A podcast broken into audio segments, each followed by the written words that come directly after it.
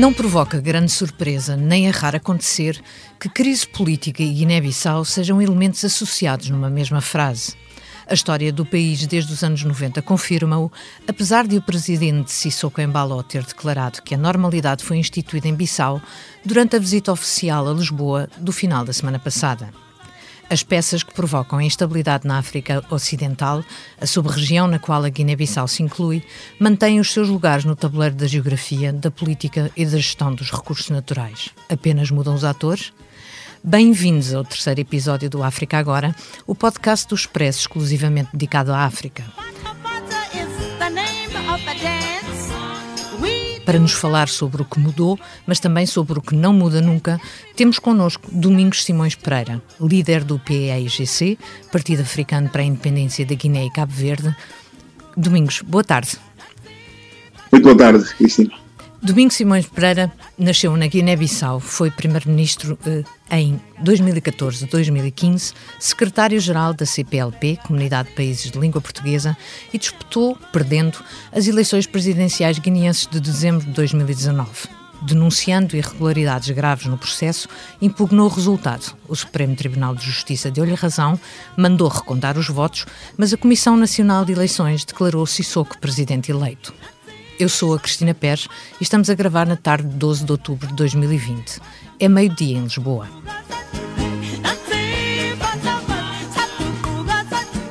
Obrigada por ter aceito o convite do África Agora. Falando ao Expresso em Lisboa, em meados de fevereiro, de onde ainda não regressou a Guiné-Bissau, disse que o seu objetivo era criar um Estado com instituições democráticas onde a vontade soberana do povo fosse respeitada. O elemento central dessa construção é o império da lei, disse na altura, e não queremos que o passado, uh, o passado feito de homens fortes impunham a sua vontade. Pergunto-lhe agora, em que ponto está o país? Muito obrigado, uh, Cristina. Saiba que é uma grande honra para mim uh, poder mais uma vez falar consigo e através de si a todos os que acompanham este nosso espaço. eu penso que disse muito bem na nota de introdução que houve a intervenção de, da Comissão Nacional de Eleições, que houve a intervenção do Supremo Tribunal de Justiça, que na nossa hierarquia jurídica é a instância máxima. Eu penso que temos que lamentar que, apesar desses pronunciamentos, não, é, não se tenha cumprido aquilo que era a expectativa do povo guineense e que era, no final do dia, conhecer a verdade sobre uh, as eleições. Qualquer das formas, uh, nós fizemos aqui um bocado de apologia uh, do, diálogo socrático, dizendo que, mesmo não concordando com a lei, ela é a lei e, portanto, nós temos que aceitar e temos que a cumprir. E, neste caso, até nem se trata de uma questão de não concordar com a lei, é o facto das pessoas não respeitarem a lei. E, portanto, o Supremo Tribunal de Justiça deu o seu verdicto depois de ter dado duas posições completamente diferentes. Nós entendemos que devemos uh, aceitar isso. Uh, agora, o que nós aguardávamos é que, pelo menos, se desse ao país a oportunidade de um recomeçar, de um recomeçar mais fresco. E para mim isso significa, a partir do momento em que o Supremo Tribunal deu a última, deu o último pronunciamento, que haja o empensamento legal uh, do presidente, para que possa ser o presidente de nós todos, e que uh, possamos nos comprometer uh, a seguir aquilo que eu sempre digo, o império da lei, que é deixar a Assembleia Nacional Popular legislar naquilo que é necessário, deixar que o governo seja a emanação do partido vencedor das últimas eleições legislativas, deixar que os tribunais funcionem com a normalidade necessária e o Presidente da República ser o árbitro, em certa medida, não é? O facilitador do diálogo entre essas instituições. Não é o que está a acontecer eh, na Guiné-Bissau. Uh, Deixe-me só, deixe só, interromper, deixe só interrompê-lo para dizer que o partido mais votado nas últimas eleições foi o PAIGC. Exatamente, com 47 deputados, sendo que o segundo mais votado tem 27.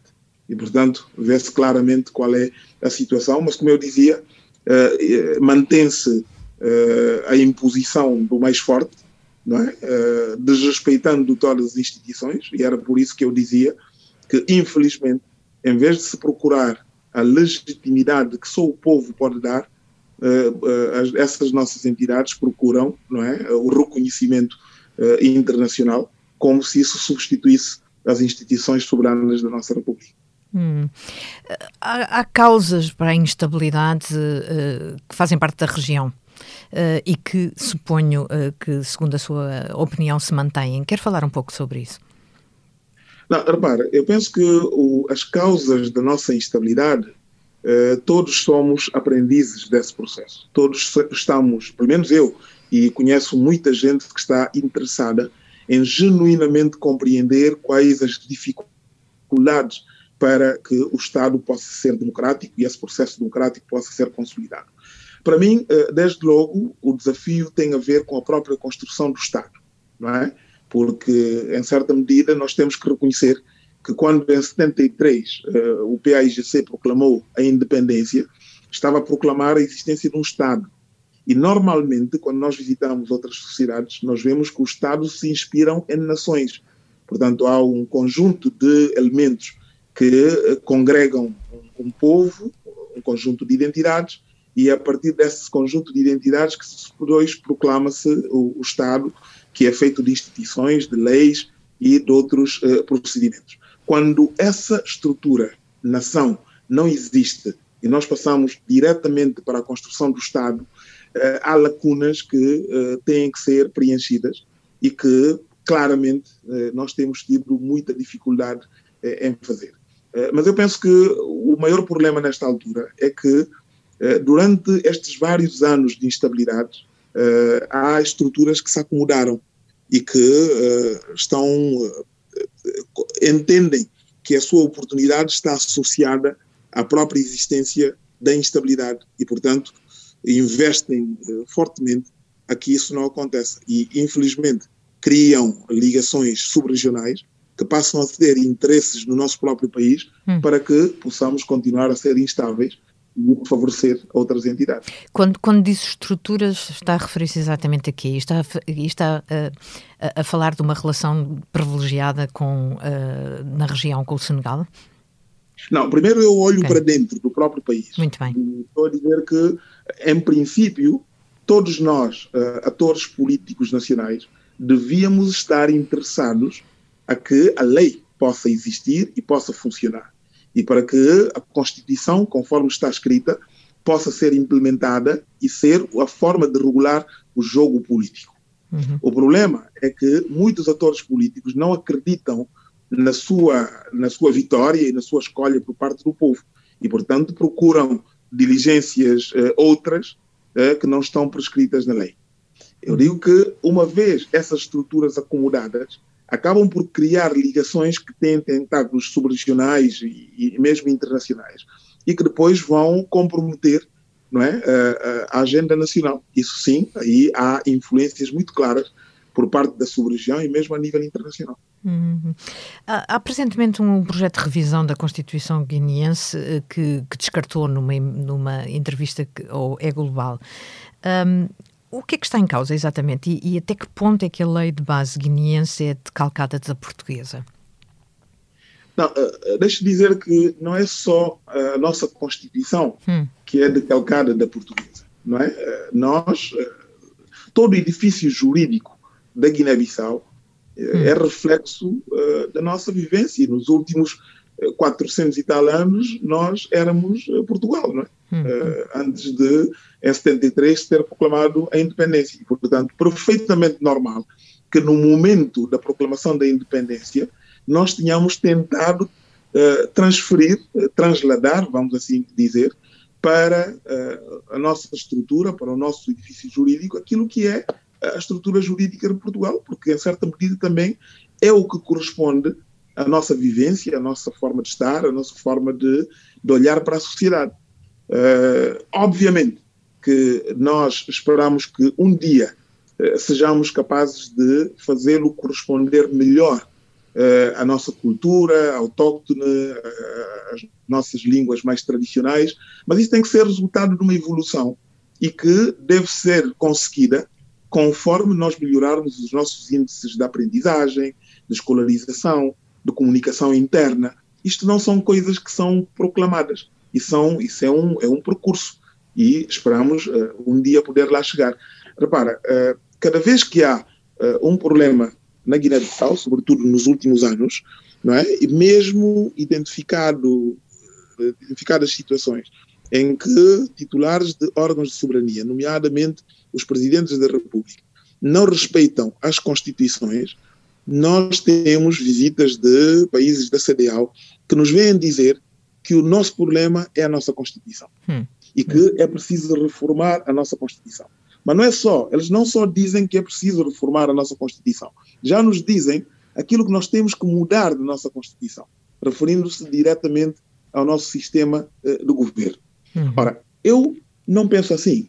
Eu penso que é verdade que nós temos algumas incongruências uh, na nossa Constituição. Uma delas, referida uh, no, no, próprio, na própria entrevista que a Cristina já fez menção, uh, de dizer que nós temos um sistema semipresidencial, não é? E, uhum. onde o governo é emanação da maioria estabelecida na Assembleia Nacional Popular, mas o Presidente da República preside ao Conselho de Ministros, ou seja, chefia o órgão máximo uh, do governo quando bem entende. Uhum. Portanto, obviamente uma incongruência. E, portanto, uh, bastaria vontade política para nós podermos corrigir essa incongruência, tornando o nosso texto constitucional coerente com as escolhas políticas que foram feitas, sem prejuízo, e isso eu defendo, sem prejuízo de, a partir daí, se abrir um debate bastante mais alargado que permita, durante a legislatura, que o povo quiniense compreenda o que está em discussão, participe dessa discussão e oriente os deputados da nação nas escolhas que entender fazer. Hum. Mas não, uh, os países da sub-região entendem, a maioria, ou pelo menos aqueles que eu tenho escutado, entendem que nosso, o nosso problema tem a ver com o sistema do governo e, portanto, o sistema do governo deles é melhor, o sistema presidencial, e, portanto, tem que ser imposto ao povo guineense. Ou seja, no, no, fundo, criando uma relação praticamente impossível entre o presidente, a, a chefia de Estado e a chefia de governo. Ou, ou seja, o, o, Domingos foi demitido, não foi o único caso, e é uma coisa que pode acontecer em qualquer momento, certo? Sim, eles, eles, eles acham que isso é bicefalismo.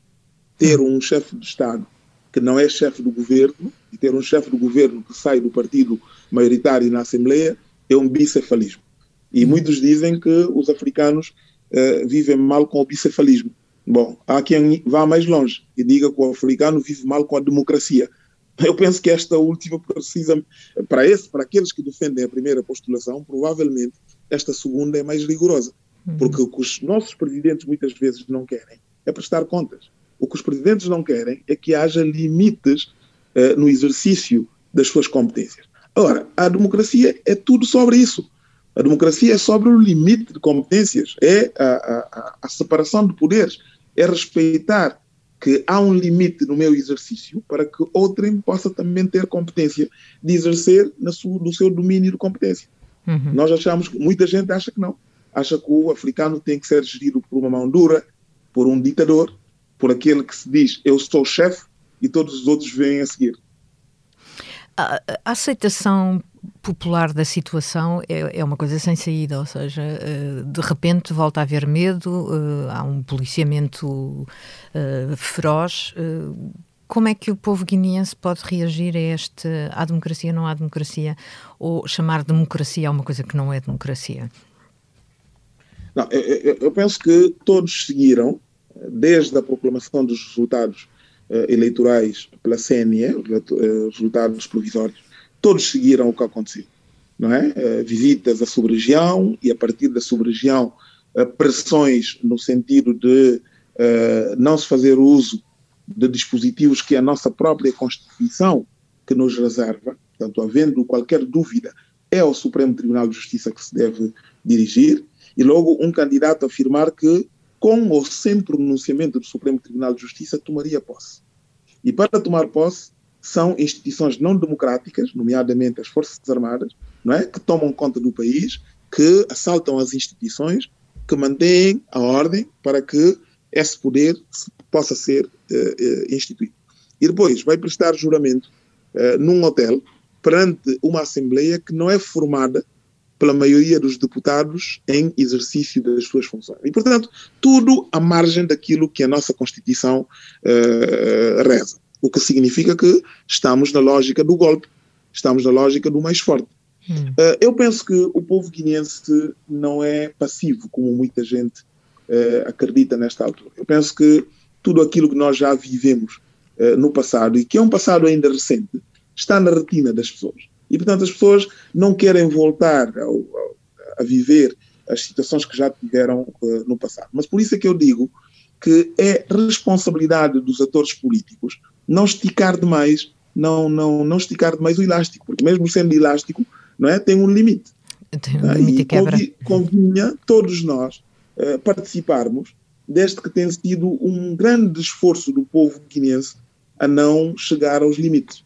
Hum. Uh, infelizmente, não é o que nós vemos. Nós vemos, uh, vou dar três, quatro exemplos para a Cristina realmente se situar.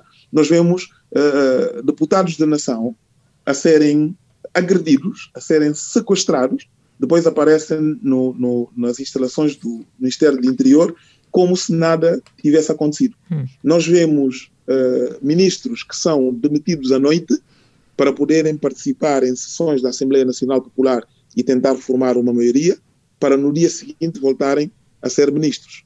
Nós vemos um procurador-geral que é nomeado, que vai eh, e que é nomeado com o pressuposto de se o, se o processo eleitoral chega à Procuradoria-Geral, ele está lá para poder eh, tomar a posição que lhe é indicada. Logo a seguir, eh, ultrapassado esse período em que o assunto podia chegar à Procuradoria-Geral, ele é demitido e é nomeado, ou vai tomar posse, como juiz do Supremo Tribunal de Justiça para constituir uma maioria e poder decidir o contencioso eleitoral a favor da mesma entidade. Hum. Portanto, este conjunto de posicionamentos, não é? e muitos mais que nós temos visto, não, é, não concorrem no sentido da afirmação de um Estado de Direito. E é o tal esticar do elástico que põe em causa a nossa estabilidade interna e todos temos consciência que estamos realmente a puxar demais. Hum, hum. Voltando à influência da região, falou há, há pouco também da influência internacional. O ex-presidente francês François Sarkozy foi obrigado a responder sobre as suas ligações à Líbia de Muammar Gaddafi. Defende que os tentáculos da Líbia chegaram também a Portugal. Quer comentar? Eu, eu, sei que esse é um assunto uh, sensível, mas eu não posso deixar de dizer o seguinte: a estranheza do posicionamento de muitos responsáveis políticos portugueses leva a esse questionamento. Eu penso que se olharmos para a França, e acabou de dar esse exemplo, para evitar grandes especulações, a França abriu inquéritos. E essas, esses inquéritos uh, apontaram evidências muito importantes. Eu penso que um Estado democrático como Portugal devia estar interessado em também considerar essa possibilidade e esclarecer se há ligações menos claras e menos uh, transparentes naquilo que nós conhecemos como um passado de grandes influências que a Líbia e outras ditaduras exerceram no mundo. Hum, isso faz parte do apoio uh, ou do reconhecimento ao presidente Sissoko? Não, o Sissoko uh, tem como principal uh, atributo, principal ativo que ele tem desfilado pelo mundo o facto de, num determinado momento, ter sido o porta-malas do, do, do, líder Gaddafi. E, portanto, o líder Gaddafi, com o seu projeto uh, de, de, dos Estados Unidos da África, não é? era o grande tesoureiro da África e de várias outras, vários outros destinos no mundo. Ele, tendo sido o portador de malas, utilizou várias influências. E, portanto, quando nós estamos em presença de, um, de uma estrutura, de uma entidade que nós reconhecemos como democrática, mas que tem dificuldade em reconhecer que está a estender o tapete a alguém que não é democrático e que assume o poder por vias da força, algo não bate bem. E quando algo não bate bem, o que nós aguardávamos é que eh, houvesse o esclarecimento para que não só o povo português, mas nós todos, que temos um grande respeito eh, pelas entidades portuguesas, possamos manter o respeito que, que lhe é devido. Domingo, estamos a chegar ao final do nosso tempo. Para terminar, eu faço a pergunta que eh, encerra o África Agora. Se pudesse viajar, viajar, livremente para onde lhe apetecesse, para onde iria e porquê? Não só espero que eh, possa escolher isso livremente, mas digo-lhe com toda a sinceridade que espero mesmo poder viajar para a Guiné-Bissau, estar na Guiné-Bissau, é o espaço não só onde me sinto melhor, mas eu penso que onde, uh, é muito importante a minha presença neste momento. É importante poder estar na Guiné-Bissau enquanto político, enquanto cidadão, enquanto homem do Estado e dar a minha contribuição que eu penso que continua a ser importante. Muito obrigada. O Livremente referia-se também à pandemia. Uh, terminamos por hoje, voltamos daqui ah. a 15 dias. En Encontra-nos sempre em www.expresso.pt.